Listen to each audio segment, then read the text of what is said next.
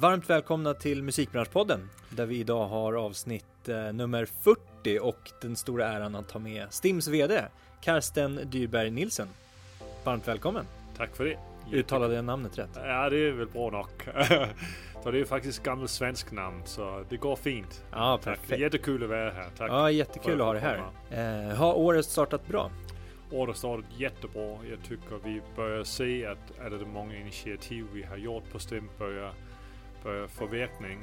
Och många kul saker på gång där. Spännande. Vi ska ta upp några av dem. Yes. Och mycket utmaningar också. Jättemånga utmaningar.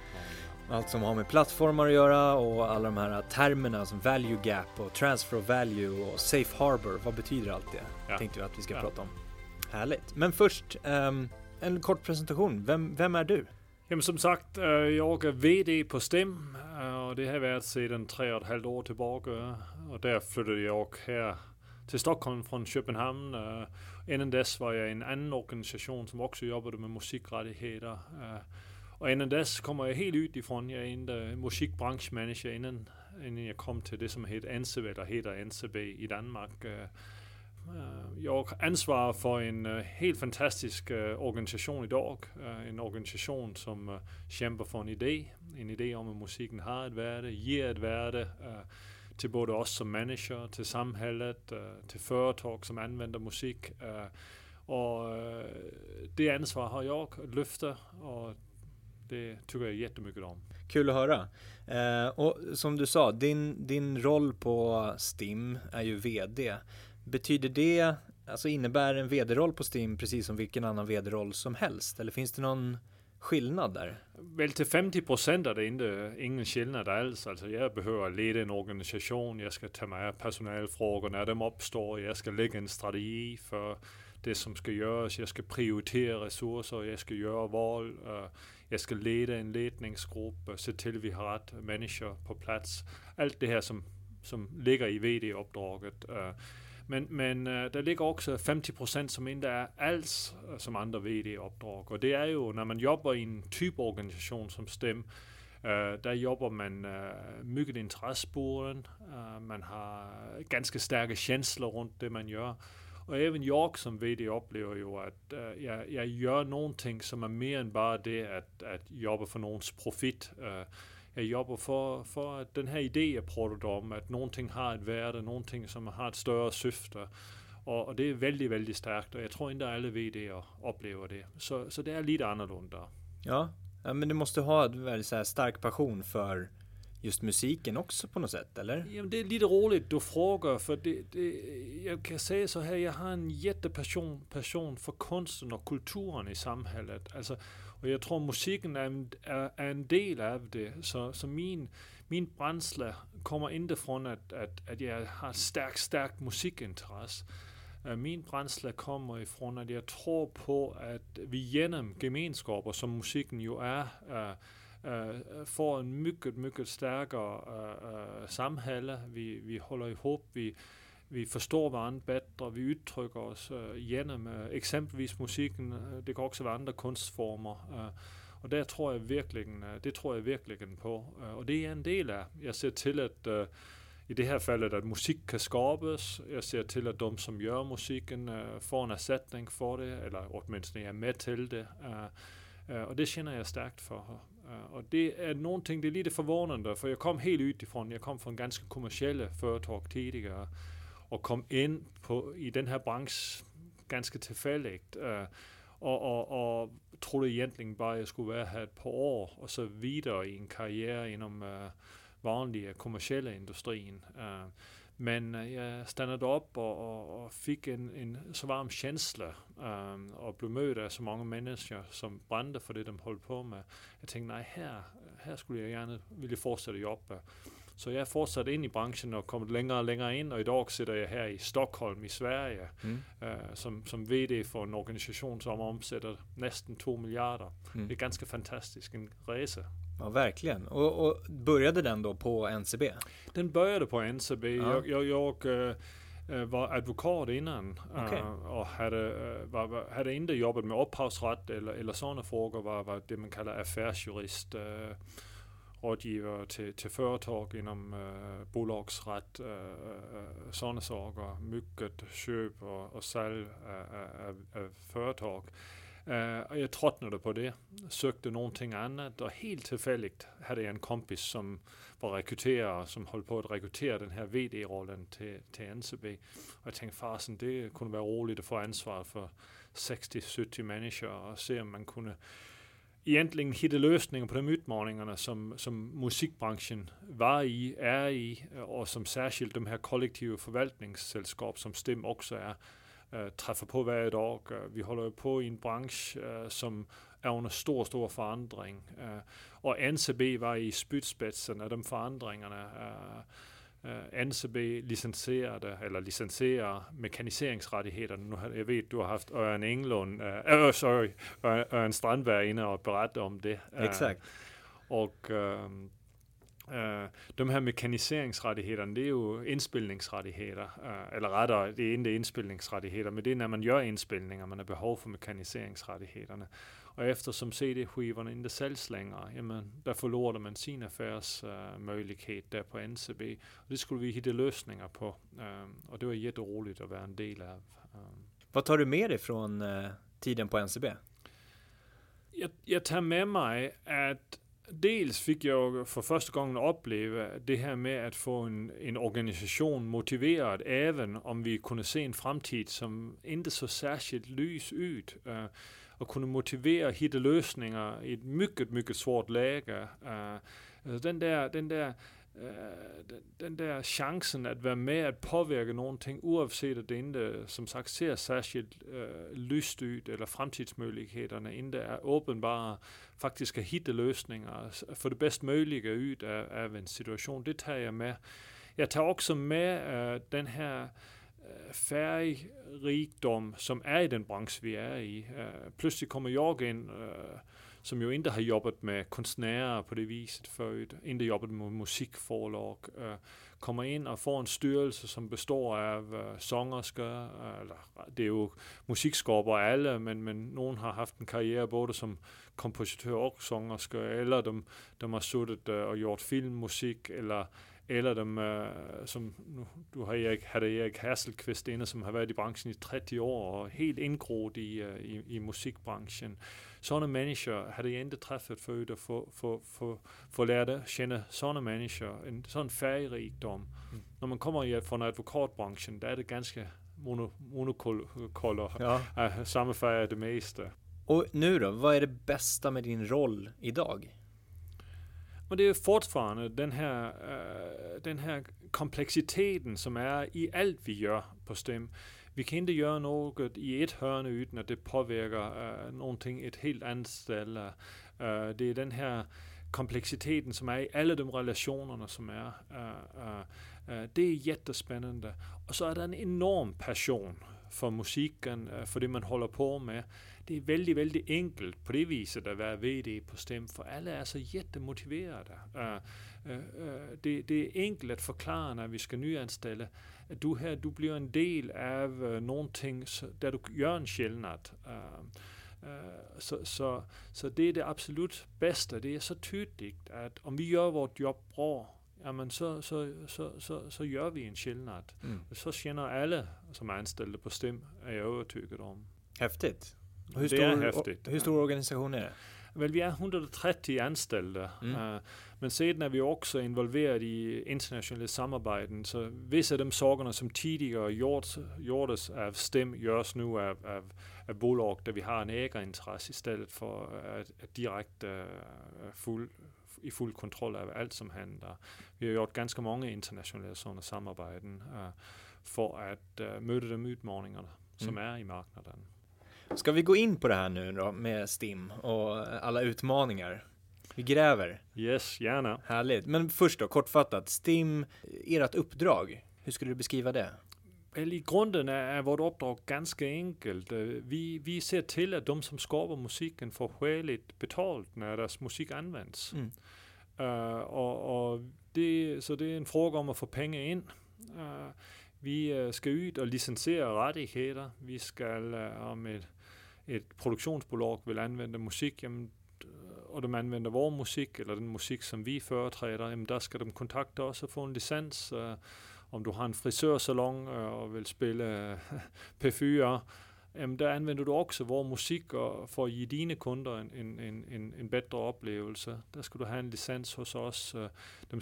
De stora tv-bolagen, SVT, även Sveriges Radio. Vi har de nya stora digitala tjänsterna, Spotify, YouTube, Facebook. Alla de där behöver en licens. Så vi ser till att få in pengarna. Och det är ju inte bara en fråga om att få in pengarna, det är att få in bra avtal med dem som använder musiken, göra bra avtal. Och så det nästa steget är ju att få ut pengarna så rättvist som möjligt, så snabbt som möjligt och få ut så många pengar som möjligt av de pengarna vi drar in. Och i den enkla transaktionen är det ganska enkelt, men när vi ser till att vi kanske betalar ut pengar till 1,5-1,7 miljoner verk för året, musikverk. Då förstår man hur många olika människor som det är där tar del av de pengarna. Det är nästan 500 000 rättighetshavare runt i hela världen som vi fördelar pengar till. Och det ska vi ju göra så det blir rätt. Och det är en stor utmaning och det är någonting vi ständigt ska utveckla, för den värld vi licensierar, den processerna som är runt, det blir allt mer komplicerade och komplexa, och vi ska försöka få till det. Och den sista delen av vårt uppdrag utöver att få pengar in och få dem ut, det är såklart att företräda upphovsrätten också. Så alla de som ansluter sig till Stim, vi har väl 85-86 000 anslutna idag, de har en förväntning om att vi företräder upphovsrätten för dem. Och det betyder att vi ska se till att vi har en lagstiftning som säkrar att det här som inte är naturgivet, nämligen att man får betalt när ens rättigheter används, att det håller också i framtiden. Och så en viktig del av vårt uppdrag är det här med upphovsrätten också. Och om man skulle säga sådär, just det där med fördelningsregler, för ni har ju fördelningsregler kring just när du säger att betala ut till rättighetshavarna. Den är det ju många som utifrån sett sådär, hur fungerar det egentligen? Har ni något tänk kring just det här med transparens som blir mer och mer populärt, och det ska finnas en väldigt synlighet? Jag tror du med den frågan faktiskt har tagit någonting som har blivit allt viktigare. Om vi går 20 år tillbaka, där de som gjorde musiken inte hade så många alternativ. Där växte kanske fram en tradition där det här med transparens var inte särskilt viktigt. Eller åtminstone det var inte en prioritet. Men jag tror nu, om vi ska fortfarande ha en roll som en legitim samarbetspartner för de som skapar musiken, där måste vi bli mycket, mycket bättre på att förklara vad händer med den här kronan som kommer in på den ena sidan och blir till någonting på andra sidan.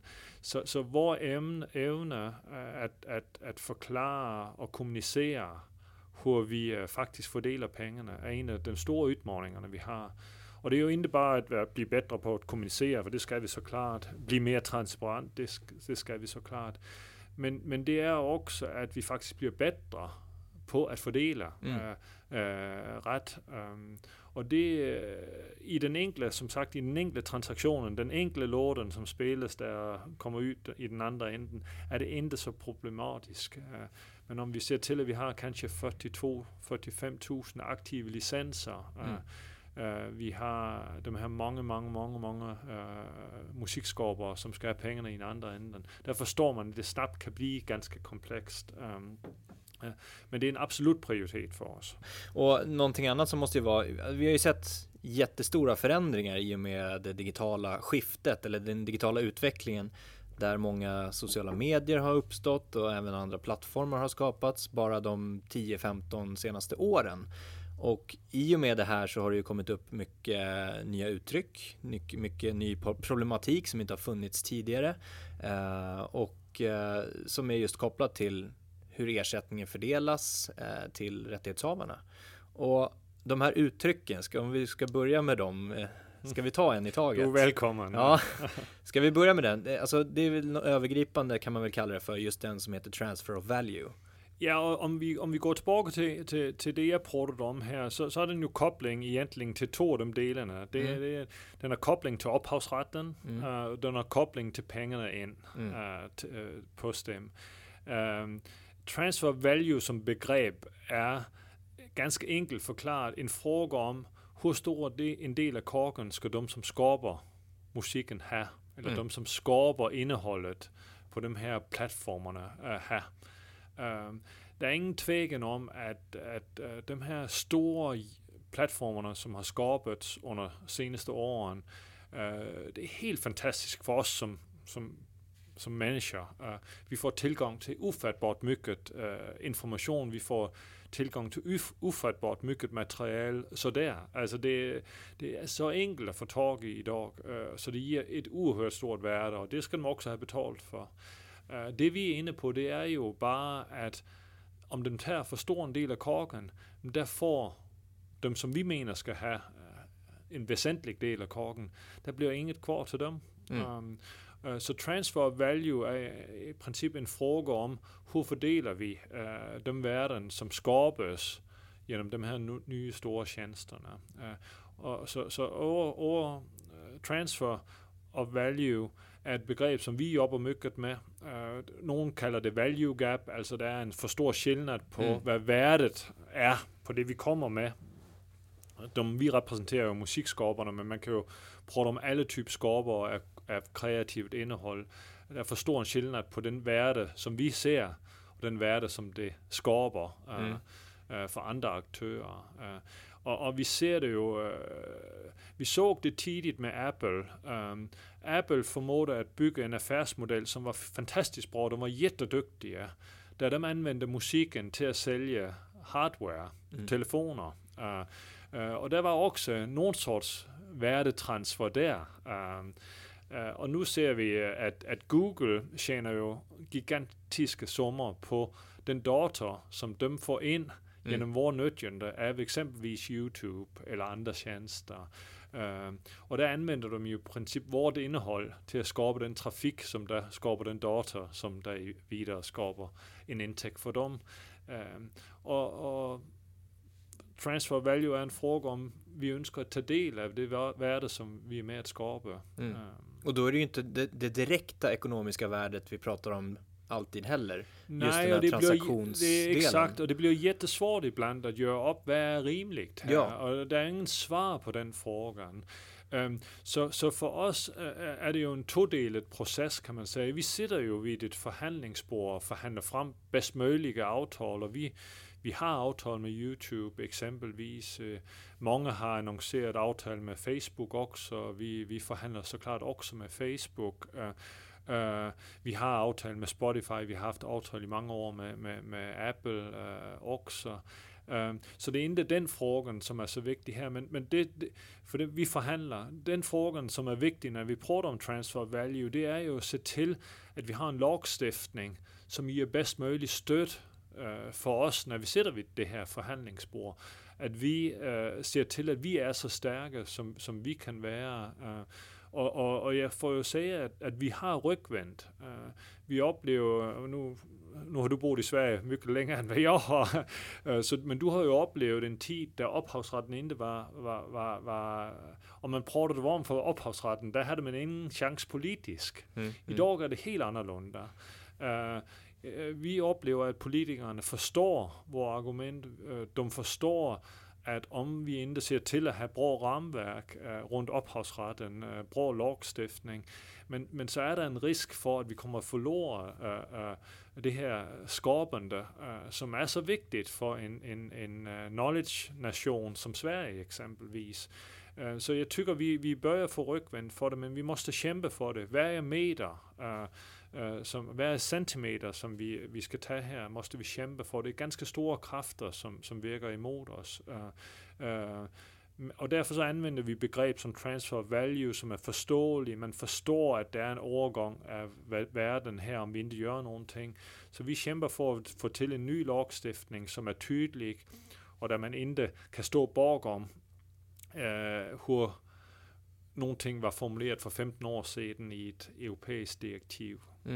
Men då handlar det ju inte bara om Sverige heller, i och med att vi pratar om, alltså, nej, som Google som företag är ju ett amerikanskt företag, och våran lagstiftning, jag tänker bara hur folk hänger med på hur vi påverkar med våran lagstiftning, EU-direktiv och sen Google som företag till exempel. Men igen, man kan också säga det är en av de helt stora skillnaderna för en organisation som Stim.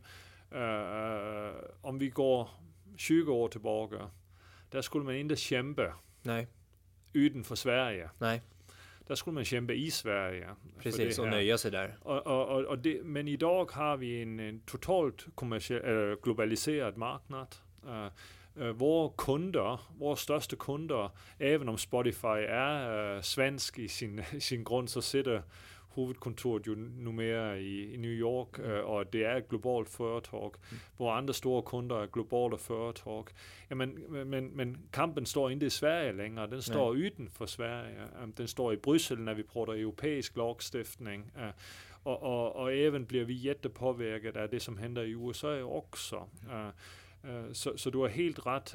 Det här är en kamp som pågår i Bryssel i hög grad. Men där måste vi komma ihåg att sättet politiken utvecklas i Bryssel är ju att de nationella politikerna kommer ner och har åsikter om det ska vara höger eller vänster eller upp eller ner. Och i det här fallet om vi ska ha en stark lagstiftning runt upphavsrätten om musikskapande eller vi inte ska.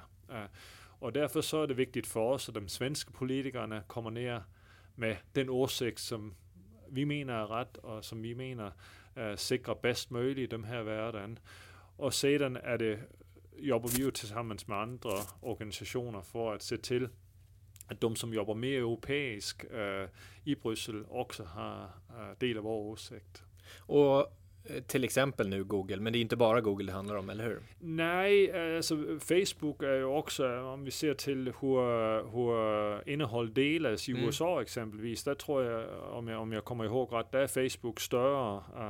Så det är ju alla de här tjänsterna, men Facebook och YouTube är ju såklart två jättarna. Men vi ser ständigt nya modeller utvecklas där man på något vis nyttjar innehåll som har musik i sig. Och för oss är det ju inte bara musik som när man lyssnar på musik, det är även den musik som är i anknytning till rörlig bild. Exakt.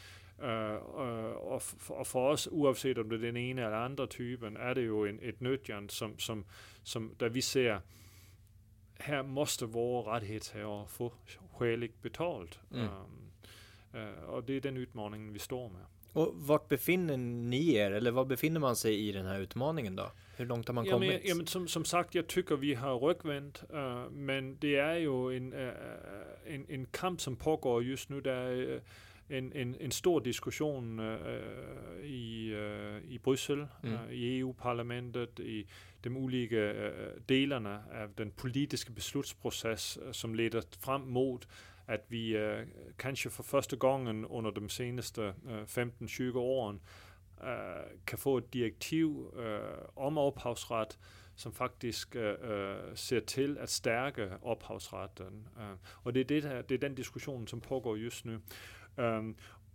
Så vi är där vi förväntar att vi inom 1 eller 2 år kanske har ett nytt direktiv på europeisk plan som heter Copyright Directive eller ett nytt upphovsrättsdirektiv som sedan där ska implementeras i svensk lag. Och vi hoppas ju såklart att sättet man väljer att formulera sig där stödjer vår åsikt och vår tanke om att de som skapar det kreativa innehållet också ska ha möjlighet att få betalt. Exakt, och då förhoppningsvis också att det gäller framtida till exempel plattformar. Exakt. Det här är ju inte, alltså vi kommer inte se ett värde imorgon. Nej. Det gör vi inte. Så vi kommer att kunna se ett värde på lång sikt av att få till ett bra ramverk för våra rättigheter. Och man måste komma ihåg att det här är inte bara svartvitt. Det här det kan vara enskilda formuleringar som används under en förhandling som någon påpekar. Vet ni, vi behöver faktiskt inte betala här för att det står sånt och sånt. Och så säger vi, vet ni, vi håller inte med om att det här direktivet ska förtolkas på det viset. Men i slutenden er der lidt usikkerhed. Og jo mere sådan usikkerhed vi kan eliminere, jo stærkere står vi så klart i en fremtidig forhandling. Mm. Og så mere kompliceret er det faktisk ikke afseende det her, men man måste forstå, at vi kommer jo ikke at fordoble indtægterne for vores rettighedshaver i morgen, Even om vi får til en bedre lovgivning. Men det er den her stændige kampen. Og just nu har vi et fønster, en mulighed at få en forandring, som går åt rätt håll.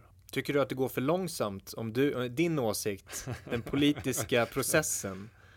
Det går långsamt. Ja.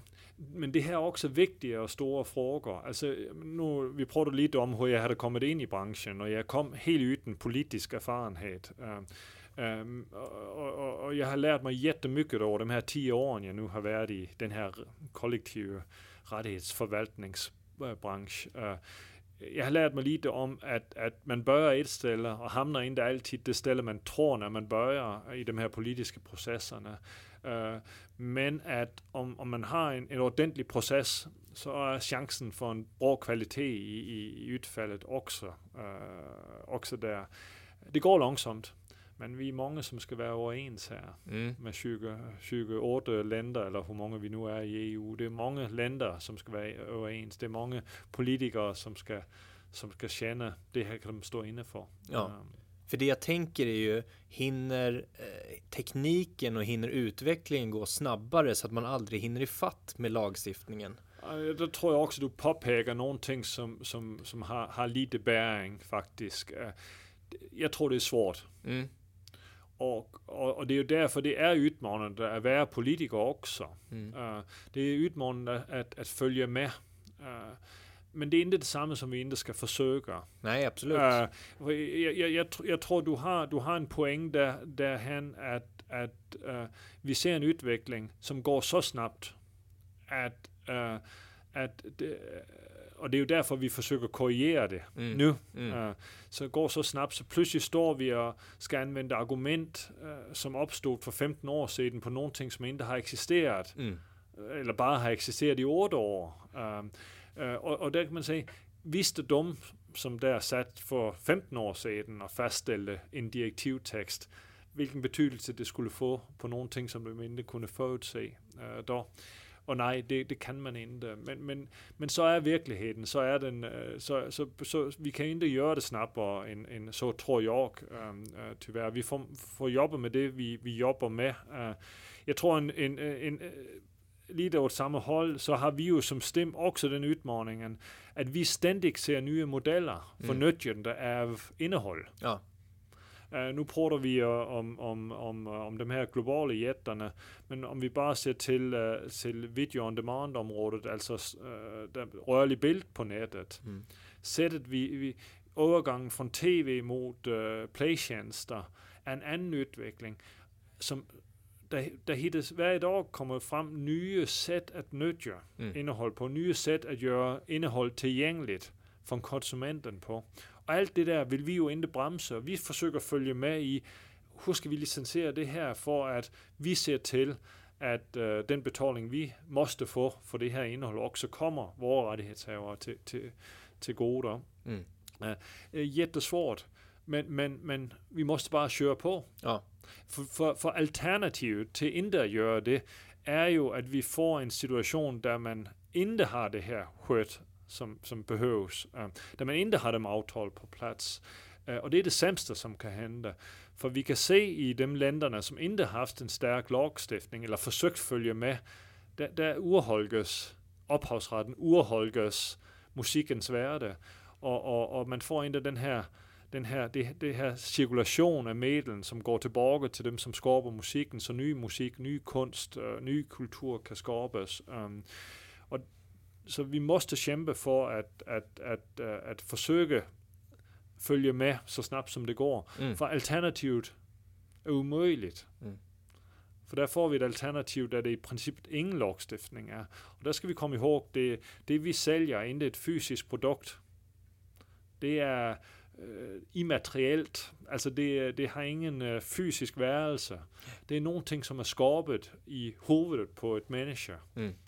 Og derfor så så det ændres gennem en bred lovstiftning og brede rammer rundt den lovstiftning, som vi har nogle ting at sælge. Mm. Og det er faktisk ikke svært at forestille sig, for man kan gå til Afrika, man kan gå til Kina, man kan bare gå til Baltikum og se i länder, der man ikke historisk haft en stærk ophavsret, hvor mycket er musikken værd der? Mm. Ikke mere end hvad man kan få betalt, når man står som artist på koncerten, eller når man får et bestillingsværk og skal leverere musikken til en produktion. Der er ingen anden økonomisk værdi knytten, for der er ingen stærk ophavsret. Mm. Så det er ikke naturgivet, at vi skal have en stærk ophavsret, men vi tror på, at vi får et bedre samhälle, om vi har det, og det er derfor politikerne for mange, mange år siden besluttede, at det skulle man. Mm. Jag tänker med allt det här du pratar om att hänga med i utvecklingen och att det blir viktigt för del och framförallt politikernas del att blanda med framstående entreprenörer, idéskapare, innovationsprojekt och så vidare för att se och inte halka på efterkälken hela tiden, för att vara där i framkant och se vad som händer och hänga med liksom. Jag tror det blir viktigt att bjuda in sådana personer i alla de här olika samtalen. Ja, där har du också en poäng, och jag tror det är en av utmaningarna, för vi är ju nästan 100 år gamla, alltså, eller nästan, men över 90 år gamla. Mm. Och vi är ju på det viset en gammal organisation. Och det här med att bjuda in nytänkande kan være udmanende, for man kommer jo fra et sted og kan være lidt usikker på, hvad kommer der ud. Så en af de udmaninger, vi faktisk ser som organisation, om vi skal prøve om det også, som Stim, det er at få ind det her sæt at tænke på, få ind de her idéerne, være åbne for, hvad er det, der henter derude.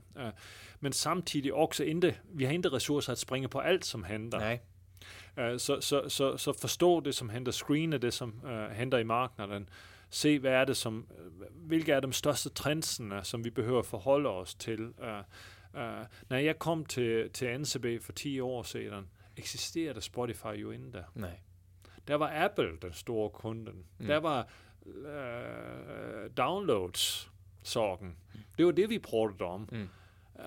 Man prøver lige det abstrakt om, at strømmet musik kanskje havde nogen sorts fremtid, men det var både plus og minus og frem og tilbage. Der var ingen, som var sikker på nogen ting. Så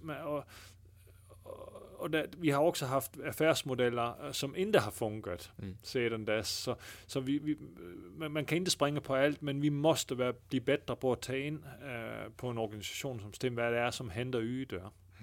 Og det holder vi på med at organisere, så vi kan gøre. Om man lyssnar nu och är musikskapare, kreatör, vad betyder allt det här för mig? Bör jag göra någonting aktivt för att stödja det eller liknande? Det är också en bra fråga. Jag tror ju att man i grunden ska se till att man får registrera sina verk när man har skapat dem. Man ska göra det mycket snabbare än vad man har varit van vid. Alltså det är ju från det ögonblick vi ser det här fönster för när musiken nödgörs. Den bliver kortere og kortere, altså den kommer ud digitalt, og sen løsnes den på. Om vi ikke har fået registreret værket, så er chancen for, at vi misser nogle ting der i børjen, lidt større, end om vi får registreret værket. Så man behøver at registrere sine værk, så det er vigtigt i den her verden, for man skal forstå, at alt går snabbt. Mm. Det kan jo gå fra en af vækken har man ingen løsninger på sin låt, til man har milliontals løsninger.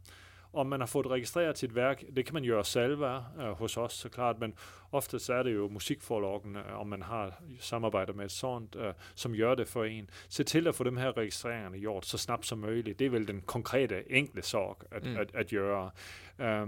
Anders, er det vigtigt for en organisation som Stem, at vi har stødt, når vi tager kampen, det er uanset om det er den ene eller andre, vi tager kampen imod. For en del af det at kæmpe for en stærk ophavsret, er jo faktisk iblandt at tage lidt bråk derude. Mm. Tag en diskussion, vær åben med, vi har en anden årsigt end den partner, vi prøver med her. Vi har haft tvister, vi har hjem tvister, for det er en del af den her kampen. Og hver gang, at vi tager de her kampene, er det jo vigtigt, at vi kender et støt for det, vi holder på med. Så vi forsøger at kommunicere så bra som muligt. Mm. Og det er vigtigt, at man tilbage også kender, at der er en støt for den her kampen. Om vi tager en tjeneste som YouTube eksempelvis, den er jo lidt kontroversiel i den meningen, at mange, særskilt nye musikskabere, ser det mere som en markedsføringsplatform, end som en indtægtskilde. Mm. Og det vi oplever, det er jo, at der er ganske mange af vores anslutne, som egentlig bare er taksomme for, om dem får nogen sorts gennemslag på YouTube. Men vi ser også, at så snart man bør se på sit musikskabende som nogle ting, man skal tjene penge på, så er det ikke helt så roligt længere. Nej. Og man ikke selv gør det vold, at det her, det vil jeg markedsføre på det her viset, eller det vil jeg tjene penge på det her viset. Mm. Og det er jo det, som man skal forstå i det her, at når det bliver næring, når det er nogle ting, man måste tjene penge for at kunne betale sine regninger, så måste vi også få betalt for en tjänst som YouTube exempelvis. Mm. Och om man då vill hålla sig uppdaterad kring vad som händer med allt det här, alla direktiv och lagar och ändringar och EU, hur gör man det bäst? Alltså, vi måste ju säga att de organisationer som vi jobbar med, som komponistorganisationerna, vi har SCORP, vi har FST, de är jätteduktiga på att informera deras medlemmar om det. Och Alfons Karabuda har jo virkelig været en nyckel. Alfons Karabuda, som er ordførende i SCORP, har jo virkelig været en nyckelperson i det her arbejde for at få til en stærkere lovstiftning på europæisk plan. De gør jättemycket i deres kommunikation til deres medlemmer. Og even vi på Stim forsøger jo med de kanalerne, vi har, at informere så bra og enkelt som muligt om dem her som kan opfattes som lidt tråkige sorger for den vanlige. Så vi forsøger at forklare begrebet på et enkelt sæt i vores kommunikation. Vi gør det i nyhedsbrev, vi gør det på vores web, og så klart også, når vi har tilstelninger, der vi kan prøve om de her emnen, forsøger vi også at gøre det. Jeg kommer her og prøver med dig om det. Præcis. Også. Det perfekt. Ja, og du har byttet ind andre også. Altså Elisabeth Widlund har været her. Exakt. Linda Portnoff har været her. Örjan Strandberg var her. Så det er jo mennesker, som også er en del af det her netværk, som jobber for de her interesser. Og hur ser din vision ut for Stim de kommande 10 åren? Ja, og inden jeg kommer til visionen seriøst, så kanskje jeg skal sige, hvad er det, som holder på at forandres just nu? Ja. For man kan sige, at vi just nu ser vi en ekstrem forandring i den omverden, vi er i. Vi ser en globalisering, som vi prøvede om nys. En globalisering, som betyder, at vi ikke bare kan se Sverige som vores marknad. Vi måste se Europa, hele verden, som vores marknad. For andre ser Sverige som deres marknad i dag. Så vi bør have konkurrence pludselig. Vi ser også globaliseringen på det viset, at tjenesterne bliver globale. Vi oplever også en individualisering. En individualisering, som betyder, at den enskilde ikke ser så mycket til kollektivets interessen, men mycket mere til egne interessen. Det er en udfordring for nogle ting, som Stim, som er bygget på tanken om, at tilsammen er vi stærkere, og at det, vi gør for dem bedste, gør vi også for dem, som bliver bedst i morgen. Mm. Og det tredje er den her digitaliseringen, som har betydelse i alle mulige dele af det, vi gør. Om vi tager fra et administrativt hold, så hjemfører man ikke bare Stim med andre stimlignende entiteter længere. Man hjemfører med, hvilken tjenest får man i banken, hvilken tjenest får man, når man køber en togbillet. Alt det her, så pludselig bliver det, vi hjemfører os med, mycket bredere end så.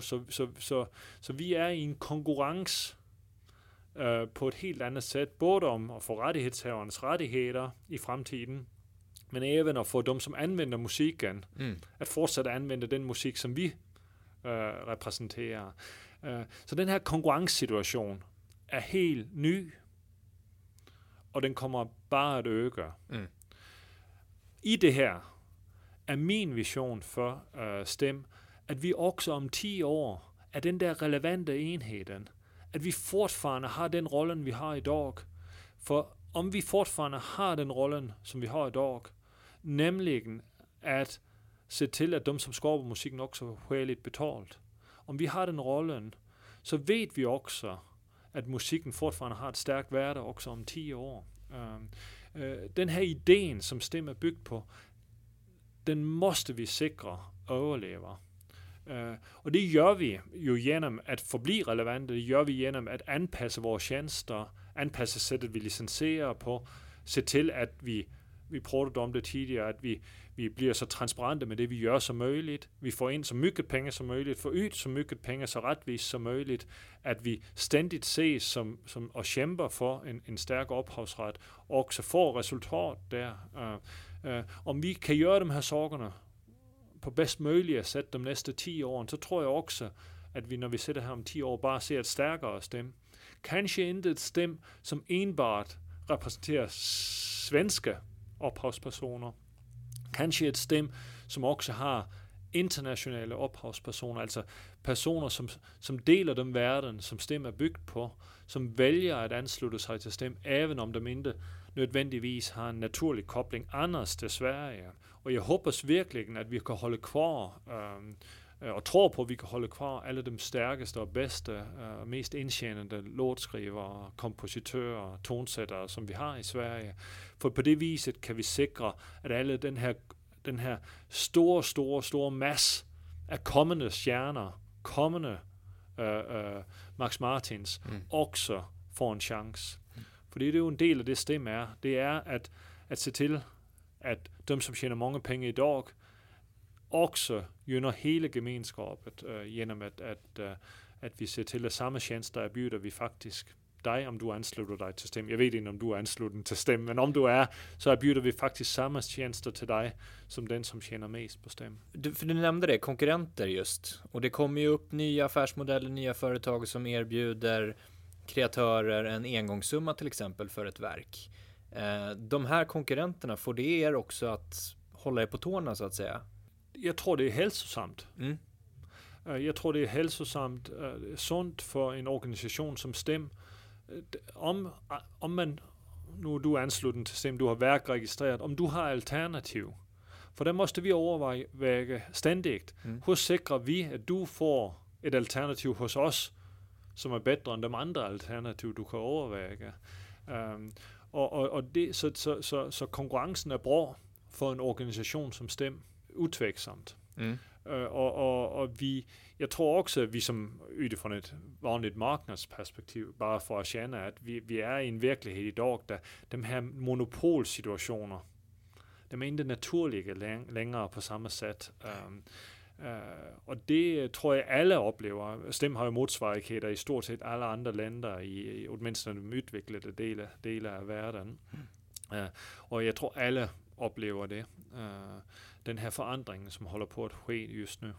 Jag tänkte att vi ska gå in lite mer på också er som organisation och framförallt en fråga som är väldigt, eller var under hösten väldigt mycket aktuell, men vi vill fortfarande fortsätta lyfta den, hela MeToo-rörelsen och när musiken tystnar. Hur kan ni, eftersom ni är en stor organisation och har ändå mycket kraft, hur kan ni vara med och påverka till det positiva i den här frågan? Vi har inte en jämställd musikbransch.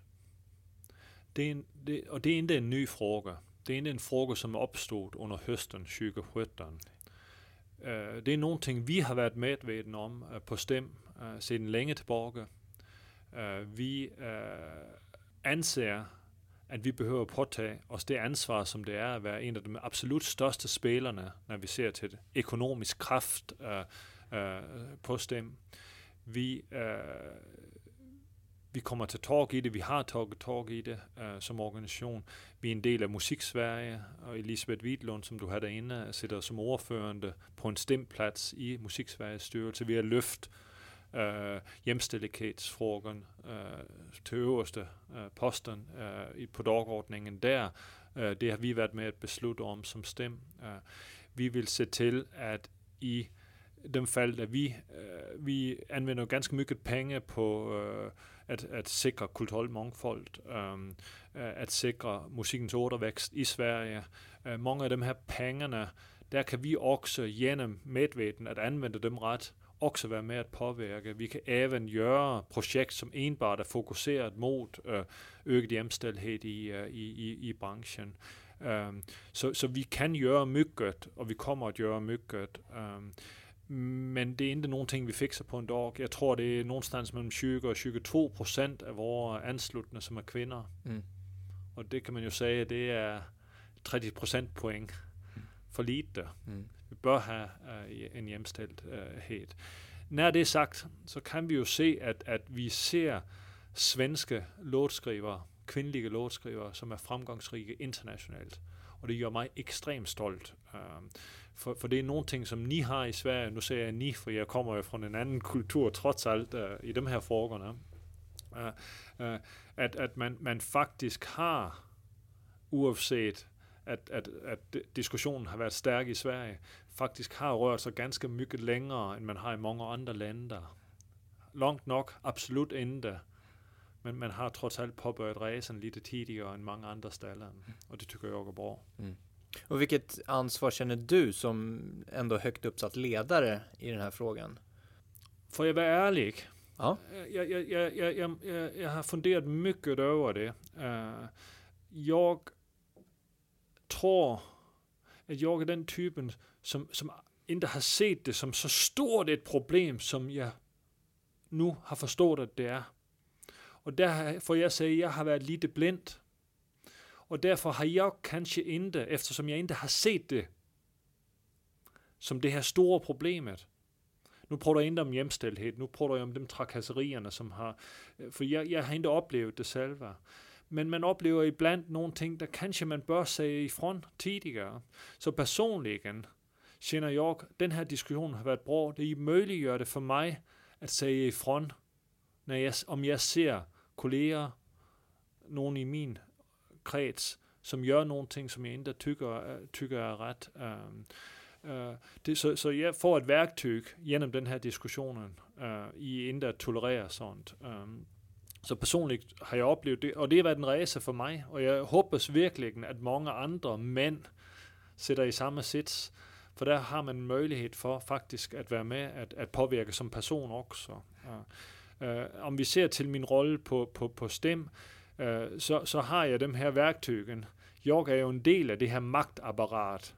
Jeg kan være med at påvirke, jeg kan prioritere ressourcer, jeg kan sige, at vi måste prioritere det her frem for nogle ting andet, og det er det, jeg kommer at gøre. Om vi blickar framåt nu då, kommer vi hitta en mer rättvis modell just när det gäller digitala tjänster och plattformar till exempel? Jeg er helt overtykket om, at vi har den rygvind, vi behøver. Mm. Vi er absolut ikke derinde. Det her det er nogle ting, vi skal fortsætte kæmpe for, men jeg tror, vi kan gøre det bedre. Mm. Bliver vi nogensinde helt nøjde? Nej, men det ligger ikke heller i Stims natur, mindst, at være nøjde. For om vi bliver nøjde, det gør vi ikke det, vi måste gøre for vores rettighedshavere, nemlig at se til, at de får den her ersättningen for deres musikskapende, så vi kan få skapet endnu mere fantastisk musik. Og det måste vi fortsætte kæmpe for. Vi kommer aldrig dit, vi ønsker at komme, men vi skal røre os på punkten ständigt. Om man er nyfiken og lyssnar nu på Stim som organisation, hvad er det, ni søker hos en medarbetare till exempel? Vilka slags kompetenser letar ni efter, eller egenskaper? Vi har ufattbart mange typer af kompetenser, som vi behøver på Stim. Vi har bygget en strategiafdeling, som jobber struktureret nu med strategi. Det er ikke nogen ting, vi har haft førut. Vi har en vanlig økonomiafdeling, der man skal jobbe med vanlige økonomi, sorg og grejer. Vi har en kommunikationsafdeling, der man jobber med kommunikation. Vi har en stærk juridisk afdeling. Men vi har even mennesker, som sidder og håndterer data. Jeg tror, det sidste... som jeg prøver om her, data, kunskab om, hvor man på et intelligent sæt anvender den kunskap man har i organisationen, den data man har i organisationen till att utveckla tjänster med. Det är någon av de sakerna som jag kan se vi kommer att behöva framöver också. Mm. Och vi behöver mer av den. Det blir allt mer komplicerat när vi pratar om att få flöden av pengar styrt rätt genom systemet. Människor som är bra på sånt kan jag se att vi behöver i organisationen. Och i slutändan, om man brinner för musiken, där stödjer det en på Stim. Men det är inte ett krav, och det är väl det bästa exemplet på det inte är ett krav för att vara anställd på Stim, att man kommer därifrån. Mm. Det är kompetensen inom det område man kommer att jobba med som främst är viktig. Härligt. Och nu när vi ändå är inne på dataflöden så ska vi ta en fråga från föregående gäst. Niklas Molinder från Oddly som vi hade med oss förra avsnittet. Och han vill ju då ställa frågan till dig. Din syn på det bästa sättet att nå ut med de här viktiga datafrågorna till kreatörerna? Jag tror väl det är två svar på den frågan. Jag tror kommunikation. Det är viktigt. Att jag säger nu, få verket registrerat rätt. Mm. Det är till dig som komponerar musik. Jamen det är viktigt. Den andra delen, och det är det vi gör genom våra internationella samarbeten, se till att skapa så starka internationella strukturer att vi faktiskt kan genomföra den här visionen vi har om att skapa en databas där vi har tillgång till komplett verksinformation om upphovsrättsliga verk för all nödvändiga i hela världen. Och det jobbar vi ju tillsammans med andra sällskap som Stim för att realisera. Och då ska du få ställa en fråga till nästa gäst också.